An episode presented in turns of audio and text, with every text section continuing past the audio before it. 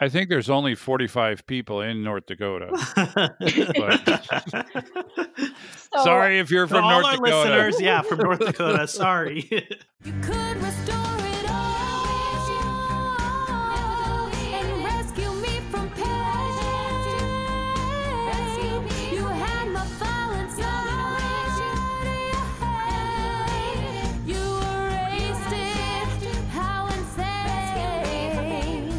Hi, this is your host, W. Curtis Preston. I had originally planned to do this episode as one long episode. By the time we were done, we were at like an hour and 25 minutes, and that's just too much, I think, for one episode. So we decided to split it into two. The first episode will be um, about the pandemic and where it is, how we got here, sort of the you know the, the current state of the situation, and then next week's episode will focus on uh, the future, the the uh, the vaccines, and the hope. So I'm gonna, with that, I'm going to turn you back over to the episode. Hi, and welcome to Backup Central's Restore It All podcast. I'm your host, W. Curtis Preston, aka Mr. Backup, and I have with me some guy that I found wandering down the street, Prasanna Malayandi. hey, Curtis. Uh, I think that's a pretty good description. Yeah. So happy Diwali. Yes, it is Diwali today. Today is the start of Diwali, and uh, now it, it's you said it's five days. It's the last day of Diwali. Oh, it's the last day. It's the last day of Diwali. I actually wait. Don't hold me to that. I'm pretty sure at least that this is what's normally the last day. Now, if you don't know, being raised where I was at and whatnot, I didn't even know there was a thing called Diwali until I started working for Druva. Oh, I actually I take it back. It's not the last day. Oh, it's not the last day. No. Okay, it's something. It's not Yes. the first day though. yeah, it's not the first day. Okay, so we're just mid Diwali. I think it's like the second day right now.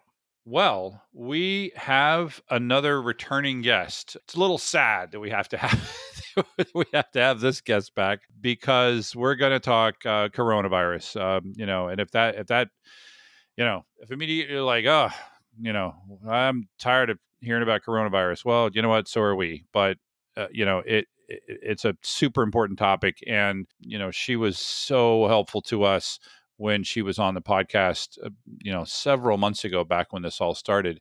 And uh, for those who don't know her, she has an MD from Cornell, got a, a master's in public health from Columbia in 2012, and she studies harms reduction, which is this idea of weighing the the risks and benefits of various public policies, which is going to come really into play in the discussion today.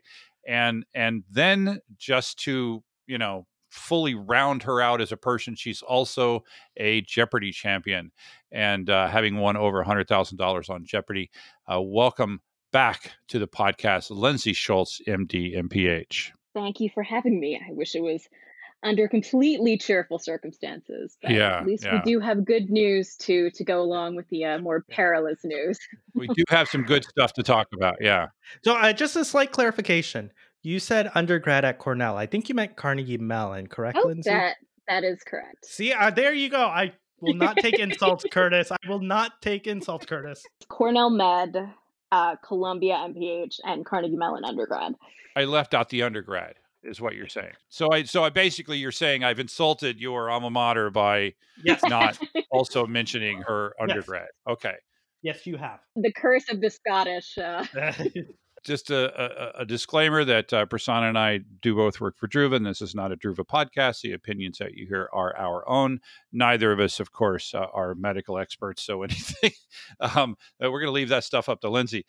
When we had you on, uh, things were just starting to get scary, and I I still remember the first episode that we did. And uh, not not just uh, you we did with you, but when when Prasanna and I were just looking at the numbers, and we were looking at uh, I, before I learned any of the stuff that I learned from you, and I was looking at the you know the perspective or suggested, or I don't even know what the right word is, the the R naught value for this disease, and that that I remember coming up with a number that at the time seemed absolutely insane I remember you saying the number and being like, "Oh, this just seems crazy." because we because the number was somewhere around a million people you know uh, potentially dying and um and now that number hopefully isn't going to happen, but it no longer seems insane. We watch from a very different lens than you watch, and you've watched the news over the last several months. Um, basically, depending on who you are, um, you either think things are overblown or or things are pretty dire. Um, you know, how, how have things from your vantage point progressed in the last uh, several months?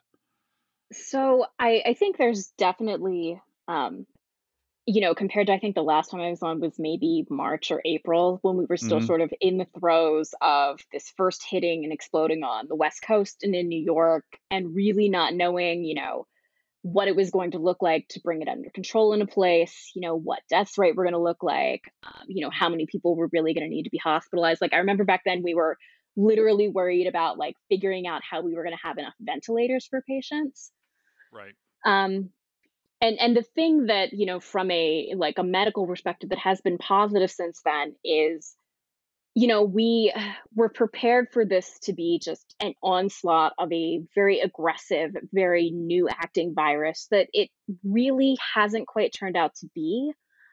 Um this acts a lot like you know the other viruses that that we're familiar with just in a slightly more aggressive fashion that you know it has a couple molecular features that let it spread easier that let it spread before you have symptoms um, and that that seem to predispose it for spread that it originally i remember us talking a lot about the r naught that we said you know Right. the average number of people infected by this virus was maybe going to be two or three hmm really as we've gone along what we've started to see might be a more important value is something called a k value. And the easiest way to describe what that is is it's not the average number of of you know people spreading because what we found out is this is really more a disease of of super spreader events. Meaning you know you may be in one situation that it's one person at one event spreads the disease to 10 other people there and those 10 other people that have gotten the virus then go on to spread it to maybe one other person apiece maybe nobody maybe occasionally two so we're looking at a different epidemiological setup of how this virus is working um, which is why you know every now and again you'll you'll hear about you know a wedding or at a gym or at a nightclub or at Sturgis. Yes Yeah.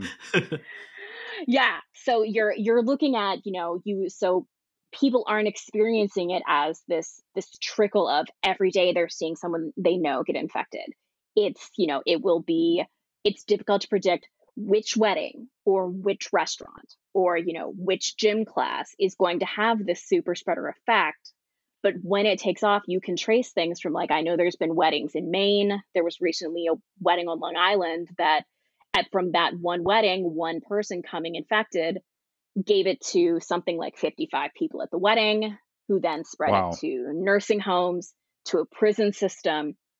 And then so you're taking it into areas that it's predisposed to spread because everything is so confined. And that's when you really have difficulty with this virus taking off um so more what we've been thinking about is because we know everyone's you know exhausted with the shutdowns you know i don't think anyone would ever talk about you know a complete shutdown you know nationwide again you know i just i don't think that's something that we'd be talking about now like we were looking at in march and april. I think that was right around the time that you know we were all sort of like essentially across the country just saying you know we need we need a second to get a handle on this um, and now there's sort of the way we look at it is you can be more controlled in your response because we know this has also been a major economic struggle for people. You know so so if we look at you know the data of you know where the places most likely to spread you know it's it's not the the casual contact that you have with someone you know in the grocery store like the last time i was on you know we were all still washing our groceries you know as soon as we brought them inside we were letting our mail sit outside you know I as time has gone.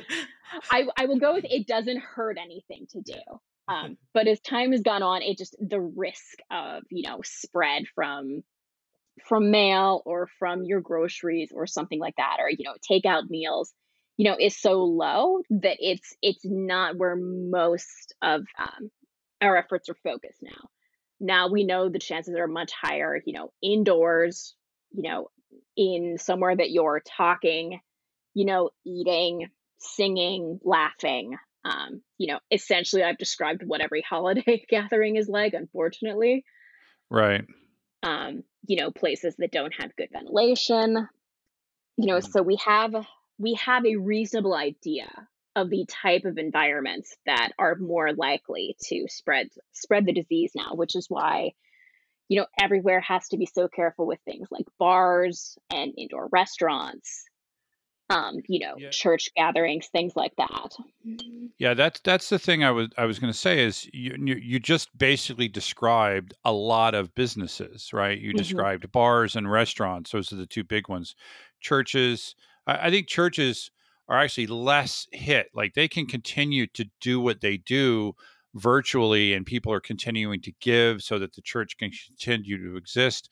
I, I'm worried. I, I mean, I'm not saying they're not impacted, but they're impacted less than say a bar. You can't have a bar. You can't have a bar Remote on Zoom. Right. Um, al- although there is, Maybe. I yeah. there actually I saw a business somewhere that was delivering mixed drinks. Um, like uh, again, you know, necessity is the mother of invention, right? But you just described a lot of businesses Mhm. that a lot of people just basically stopped go you know there's two groups of people there's the people that had just said well i'm not going to go to a bar or a restaurant period no matter what the uh, conditions and then there's another group of people that well they they go unless there's a you know there's a limit right now i, I live in san diego we just today went into the purple tier again um, and so no more indoor dining uh, no more indoor churches and uh, but but oddly enough, there was a local lawsuit that classified our two major strip clubs as artists, and so the two strip clubs are open, the churches are closed. Oh, Uh, welcome, welcome to San Diego. Um, so so that's interesting. You know, so so so you so in your role, you know, this idea of um, you know playing out the different you know the the risks and, or the pros and cons of different public policies this is this ha, this goes at the core issue of what we've discussed no matter which side uh, you know th- there th- we, we can't shut down the entire country and we ca- we can't kill every restaurant and bar but at the same time if if every restaurant and bar is a potential super spreader event we we have to limit them how how do you find that happy medium there You know, I think I think it's very difficult. And unfortunately, I think in the areas where spread is particularly bad this time, um, because there is currently no governmental support uh, available for small businesses. You know, I, I understand the position that a lot of, whether it's a mayor or a governor, finds themselves in, that from a public health perspective, it's it's so hard you know to listen to a, a local leader you know you know not have a mask mandate or you know to not be closing you know restaurants or bars you know so in those cases you know we understand that they're they're trying to find a way you know to keep people's livelihoods in existence. Right. You know when we have you know a light at the end of the tunnel that fairly soon we'll at least be able to plan out what next year looks like you know i understand those challenges. And even if it's a matter of limiting capacity in restaurants you know some Right. studies have shown that even if you if you cut a restaurant capacity in half and make it have good ventilation you do a decent job of tamping down the chances of viral spread there. You know somewhere like a bar that you can have outdoor service is hard because you're talking about a lot of people in a small space with primarily alcohol involved that is going to you know lower somebody's inhibitions meaning you're going to be a lot Follow less likely. Right. Yeah you know And- so And we're So- also coming and- into a time of the year when there's a lot of places in the country where you cannot do stuff outside. right know? and and unfortunately like and this is sort of um, i know you mentioned kind of asking like what is it about the winter that we're looking at and this is something that and again it's it's anecdotal because we still don't have great evidence that this is necessarily a virus that this past summer was responding to temperature. Um, we do think there's some chance that viruses like this, that any coronavirus um, will be a little bit more stable in cooler, drier weather. Um, a lot to do with the humidity. If what you're does talking stable about, mean? um, if you are talking about the way these viruses spread, it, it's not like the the virus is out just floating by itself. It's essentially in droplets of liquid. Uh huh. And if you're talking about a more humid environment, which another piece of advice we give is to make sure your indoor settings maintain some sort of reasonably humidified, uh, you know, air level, is if there's more water droplets in the air from the humidity, those water droplets carrying the virus are more likely to hit another water droplet and be heavy enough that they get pulled down out of the air, meaning they're not spreading anymore. But if the air is dry, it's much easier for those droplets just to continue propagating. just kind Oh, that's- along. Oh, that's interesting. So maintaining a higher level of humidity. Right. So Is there a recommended range that they found yet, or is this all still under?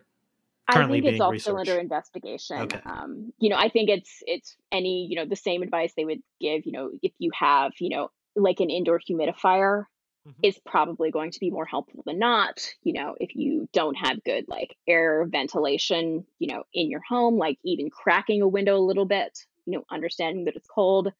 Understanding we're making a lot of uh, not environmentally friendly decisions this winter is just is something that that we've sort of built in.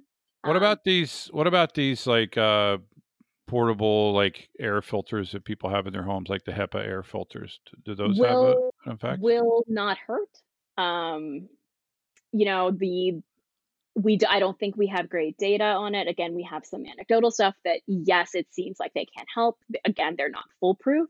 But if if you're going if there's going to be people in your home that you you know haven't been isolating with for for 10 days or more um, any choice that you're making can lower your risk Gotcha. and again it's, it's like we said there's no we don't have a great way of predicting yet who is going to be most likely to spread this unfortunately the one area that we do have pretty good data on now that that is frustrating from a public health spec- perspective and i think from an economic perspective for people as well is a choice for a local area. You know like i said i understand the the difficulty in you know closing bars and gyms and restaurants. Um, we do have decent evidence that schools while children you know especially under 10 or 11 can get the disease can spread the disease um, you know on occasion will have a severe form of the disease it's much more rare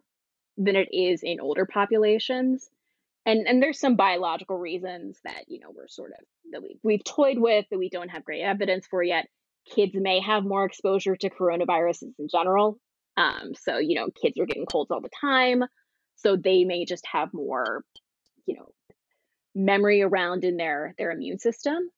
'Cause I um, think and I think the worry that that that some people I've seen express regarding the school issue is the the kids, you know, the the, the ultimate nightmare would be sure all the kids don't get sick to the point of, you know, maybe dying or even severe uh, symptoms, but all the kids in one class get sick and then they all take it all home, home. and then pass it to their parents. Like is that not a valid So- concern? it, it is a valid concern. Um, we also think, especially again, I'm talking teenagers, it looks like there's a, a gradient after kids are maybe 10, 12, maybe 13, that as they're approaching their young adult years, they continue to be less likely to have severe disease and less likely to spread the disease. Um, we do have evidence that that kids can pass the virus to adults, but are less likely to pass it to from you know from an adult than another adult. Again, this is it's all a matter of Uh, yeah. scale. I mean, we, we're just running a giant petri dish um, and we, we're you're you know you're trying to guess from the limited evidence that you know right. and So- Lindsay, sorry. I- mhm. oh, go ahead. No, I just so I think it's a matter of of trying to weigh, you know, what would be the first and last thing in an area I would close. You know, it would probably be, you know, elementary and maybe middle schools. That it from a public health perspective i think most of us would design the response in such a way that rather than having you know schools closed down and and bars and indoor restaurants you know still open we would probably do it the opposite way Oh, so close bars and restaurants first, schools last. You're saying? Right. right so Interesting. it's again it's never a matter of you know children and schools can't spread it but they are you know given everything that we've seen you know way less likely than these other types of businesses that we're discussing and you know you also have the added challenge of you know the at things kids are losing by not having you know in-person classes the challenges that especially you know working women are finding um, over the course Right. of the last year trying to maintain a career while also full-time at-home parenting and you know homeschooling essentially Right. What What about the other secondary effects? Now, th- for those that have, you know, th- there, there's definitely sort of there seems to be two groups of people that seem to be. There's nobody that likes it, but there's one group that hates it less. there's another group that really hates the idea of shutdowns, and especially things like shutting down schools.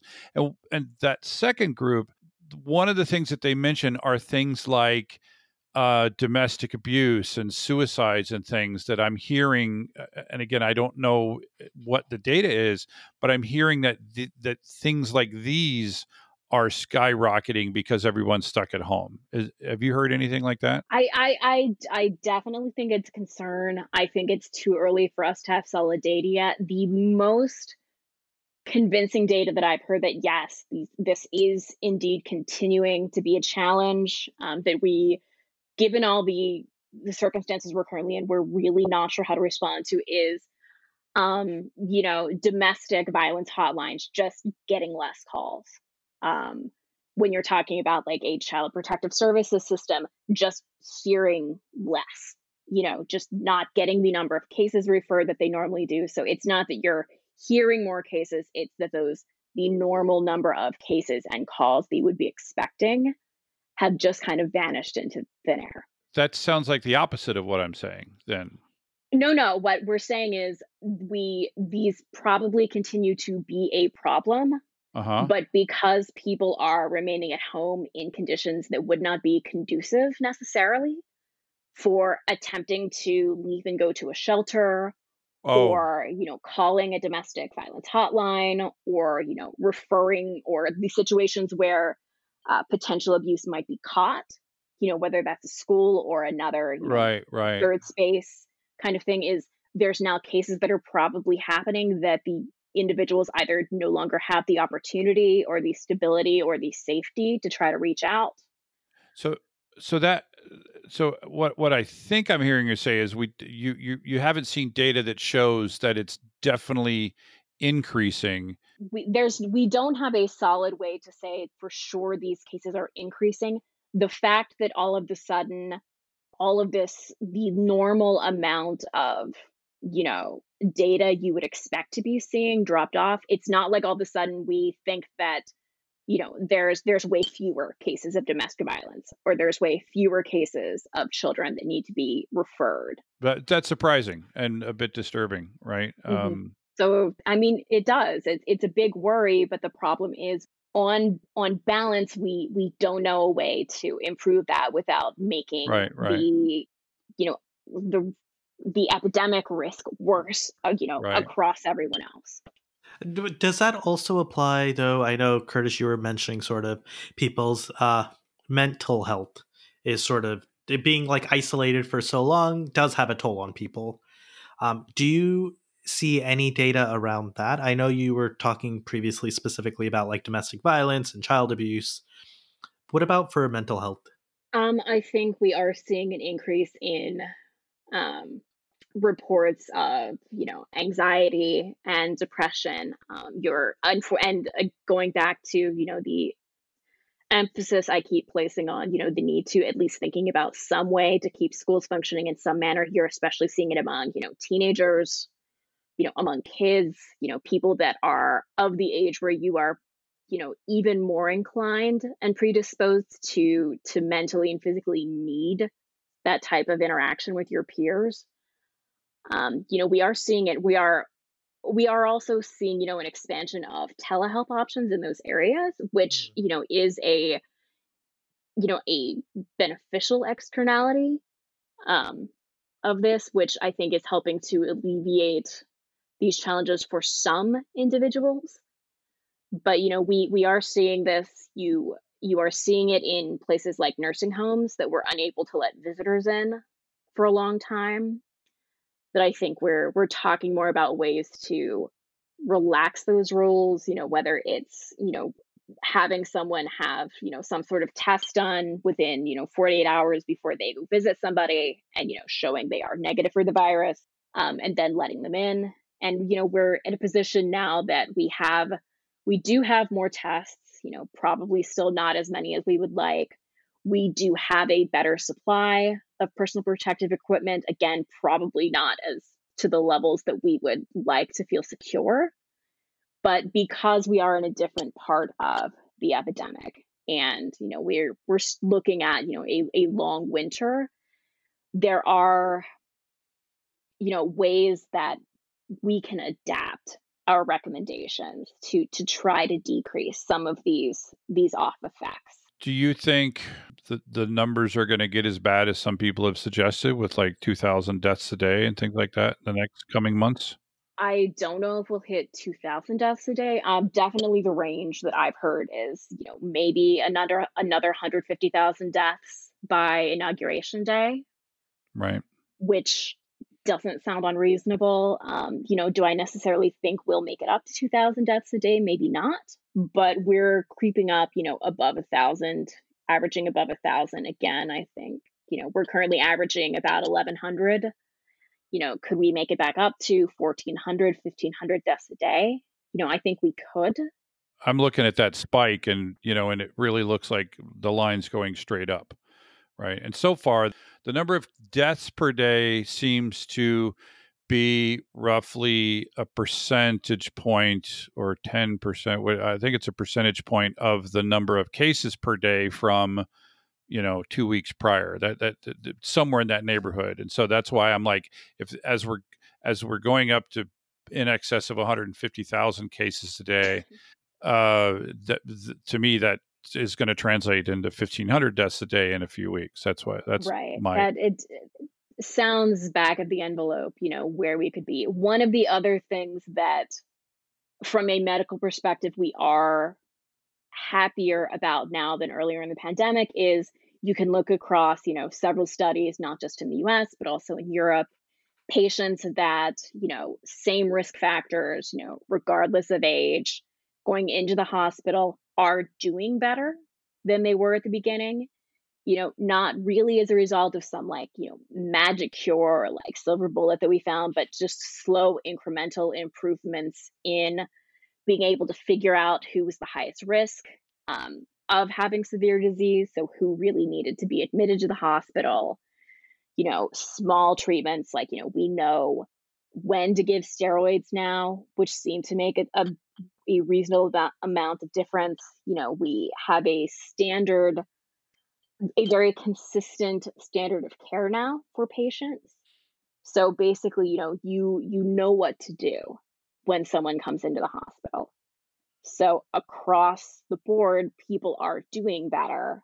Um, unfortunately, as we do see more cases, that number will continue to go up, not because you're more likely to to get more severely ill or to die as we as the winter goes along, but just because more and more people are getting sick. So if you're looking at a bigger total number of people, you're still going to be looking at an increasing number of deaths, even if an individual case is more likely to do better now than they were in the spring. Are there also concerns, granted that we're going into the flu season as well?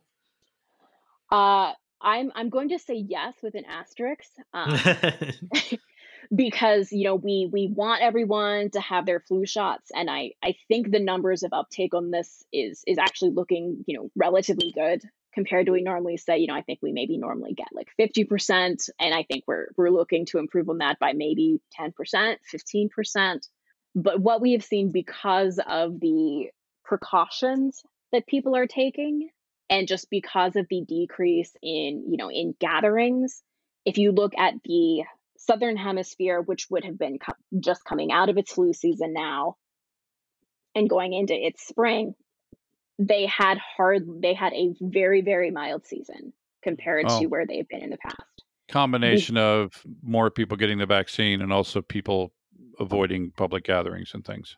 Right, and and masking. You know, we have a feeling Oh, that masking, if, yeah. mas- Mhm. if masking was, you know, a, a normal thing, that the flu seasons may look very different here. That's interesting. So, I, so we're we're hoping that's what this season looks like. We've had good uptake with the vaccine. Um, you know, where people's behavior, even even with the exhaustion and fatigue that everyone's feeling, you know, you are still seeing a decrease in baseline for how much people are moving around and traveling and going out. So Washing their hands. Yes. so we're hoping all of these new um, kind of ingrained behaviors are going to make a big difference on that front as well. So you're not going to be seeing that that that double pandemic that I know some people have been worried about. Okay. Because it's pretty, I mean, it's just nothing but bad when you look on the news right now. It's just- you know, and the and I- one the one I'm not I won't there's there's nothing positive about seeing this news, but the fact that it is making the news is a more encouraging sign because this trend has been bad for let me see the graphs I'm looking at since probably the end of end of September, uh, beginning of October. But because of how the spread worked this time, um, you know, we, we had our spike in the spring that was predominantly, you know, West Coast. It was New York, it was Boston, Detroit, you know, New Orleans, places with a lot of media, places that you know people were familiar with that you know would would catch a lot of attention. And then in the in the summer, as you saw temperatures going up in places in the Sun Belt and in California where it was too hot for people to be outside, we started seeing numbers tick up in those areas where people were going inside to get into the air conditioning. Um, you know, and again, and those places, you know, like Texas and Florida and California got bad, but then, you know, you had fairly strong responses from some of the local governments, whether it was the governor or mayors or county level. Um, and we also had some slack in the system. So if you were being inundated with cases in, say, El Paso, you had hospitals where you could transfer people to, you had staff that we could move around. Um, the challenge this time is where it started to get bad was, you know, the upper Midwest, so places like North and South Dakota, um, Montana, you know, Minnesota, Wisconsin, Illinois, that I, I just don't think caught as much in the popular narrative, you know, whether that was competing against election news or everything else. Hmm. But, you know, so those. there and- now. and- yeah. And because they're said they're more rural places, they have lower population. So when you hear, you know, oh, 40 cases were diagnosed today, that doesn't sound like a lot. When per capita for a place that doesn't have as many people, it can be as bad or worse than I think there's only 45 people in North Dakota. So- Sorry if you're For from all North our Dakota. listeners, yeah, from North Dakota. Sorry. well and i mean so i think that was the challenge of you know and we're going to see and we're seeing now numbers ticking up everywhere so for you know places like the dakotas and and iowa is having challenges in montana there's no more slack in the system not so much in a matter of we think we could scale you know beds if people needed them. We think we could probably scale you know protective equipment. Still with some challenges but more doable but eventually you just run out of staff to to man those beds. And that's when you're looking at you know i was talking about those case fatality numbers falling you know on an individual level if you start running into problems of not having the people who have experience to man those beds that's when we're concerned about those numbers drifting up again because that's where we're going to get hit this time. And you know and and and now that things are particularly bad you know in that upper midwest and the numbers have gotten bad again in chicago you know doing i think a two week shutdown. And you know san francisco that i know again was shutting down like indoor dining and new york which is teetering on you know whether or not they're going to shut schools again you know now it's all getting attention but you know if you're looking at somewhere like you know the worst numbers i have seen were for el paso this time that you would prefer that of your patients in your intensive care beds, you know, at 5%, COVID patients, you get nervous. At 10%, you actively start looking to, you know, how could we scale this up? El Paso was sitting at 40% the last time I looked. And and there's just not a ton of give in the system. So that was one of the right. places they were looking at, you know, at transferring people to military bases for treatment. Um, Yeah. you know, and building, unfortunately it, building it's tents and all that right. stuff. and it so it's taken you know what are we you know five weeks out since it started this this sort of precipitous climb started and i'm looking at the same graphs you were in and the reason i say i i could see it topping out at you know 200000 cases a day you know are we probably going to hit that this week i would guess so because there's just even if you look on a state by state level i'm not seeing any slowing of that of that curve yet Mm. you know that may come as Right. places like north dakota finally you know mask mandate places shutting down as under of i think yeah. last night but because of the incubation period of this virus Right, you know right, any right. decision we make today you're looking at numbers two weeks from now Yeah, it takes a couple weeks. Now, let me ask you one other question. Of it's one thing that has tr- uh, confused me as I because you know when we look at something like a New York versus a North Dakota, per capita numbers has always been very helpful. One of the one of the numbers that they use a lot on the news about to show that an area is doing really poorly or or not so poorly is the case positivity rate right? Um you know the percentage of people who get tested that turn positive. And and i've always thought that was a bad number because you could just make the number better by by having more tests right? You know am i wrong there? but what am i misunderstanding? You're so you're not wrong there. I think from a public health perspective, you know, we we the reason we would use that number is to say, you know, we would always aim for you want it under five percent. What that does is let us know that we're testing enough for you know the amount of spread in the population. okay okay So, it- you're it- not you're not gotcha. using it to say, oh, you know, the the outbreak isn't bad. We're using it to say, oh, we're at least testing enough that we're catching how bad the outbreak is. But I okay so the to news is point, though- basically using it wrong And that's what I was just going to say. Is I think they're using it incorrectly.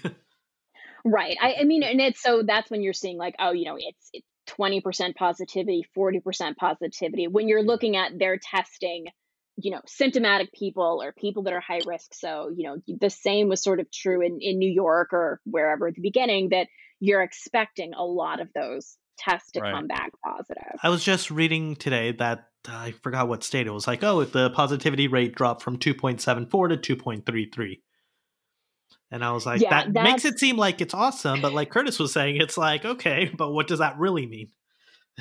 it means Yeah, they did that- I 20 mean, more tests yeah, that's that's where right now that it's you need to be taking the entire all of the numbers into consideration. I mean, because we also rely a lot on daily tests, and the problem with daily, you know, or sorry, daily cases is, you know, people saying, oh, you know, we now have a record number of cases. I think it was 170,000 or something yesterday. yeah You know, we don't we don't know how many people were infected back in the spring. right we right it's just it's just what we have in terms of Right. testing yeah yeah Right. So that that's I where you mhm. Yeah. Well, I was just saying, I think I saw North Dakota had a 50% positivity rate. And and that sounds really bad, but it, I'm I'm really glad I'm I'm, I'm gl- thank you so much for your explanation because that so basically it's a number that technically is worthless to us. It's it's more to it's more to people like you to say if you're at a 50% positivity rate, you are probably missing tons of right, uh, right. Cases it- it's because you're not doing enough tests. Alarm, and it, it's meant to give you, if you look at that number in conjunction with everything else. Gotcha. Um, gotcha. But So, like one of the one of the groups that I, I work with, I do science communication with um the the COVID tracking project, and they don't even on a public basis report test positivity because it's such a, a difficult metric to not just get your head around like in a news report what does it mean but like states reported differently you know what's in your Yeah, yeah, yeah. denominator what's in your numerator like it's just it's for you know someone to glance at and say wow you know 50% all you can do is look at that and say you know if we're testing at a you know not super low amount that means wow we're just missing a ton of cases and that's basically what you can do with that at a public health level See what I mean? We talked for nearly 40 minutes and we still haven't talked about the vaccine. So, this is why I decided to cut here. And next week, uh, we will have the Hope episode. So, see you then. Thanks again to the listeners, and make sure to subscribe so that you can restore it all.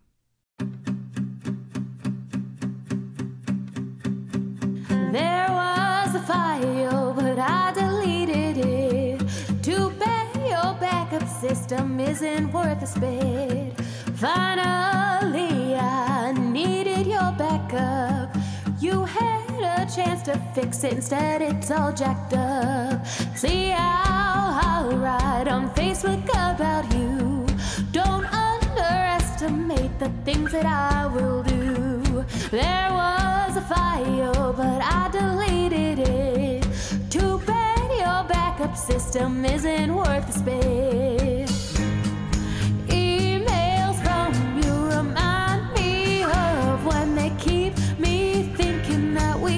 Restore it all.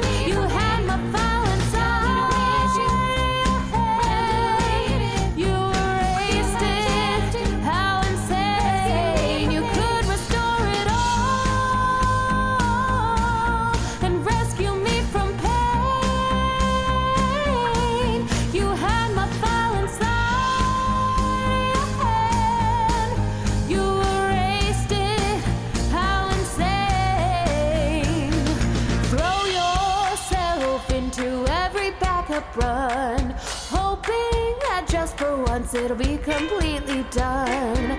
Maybe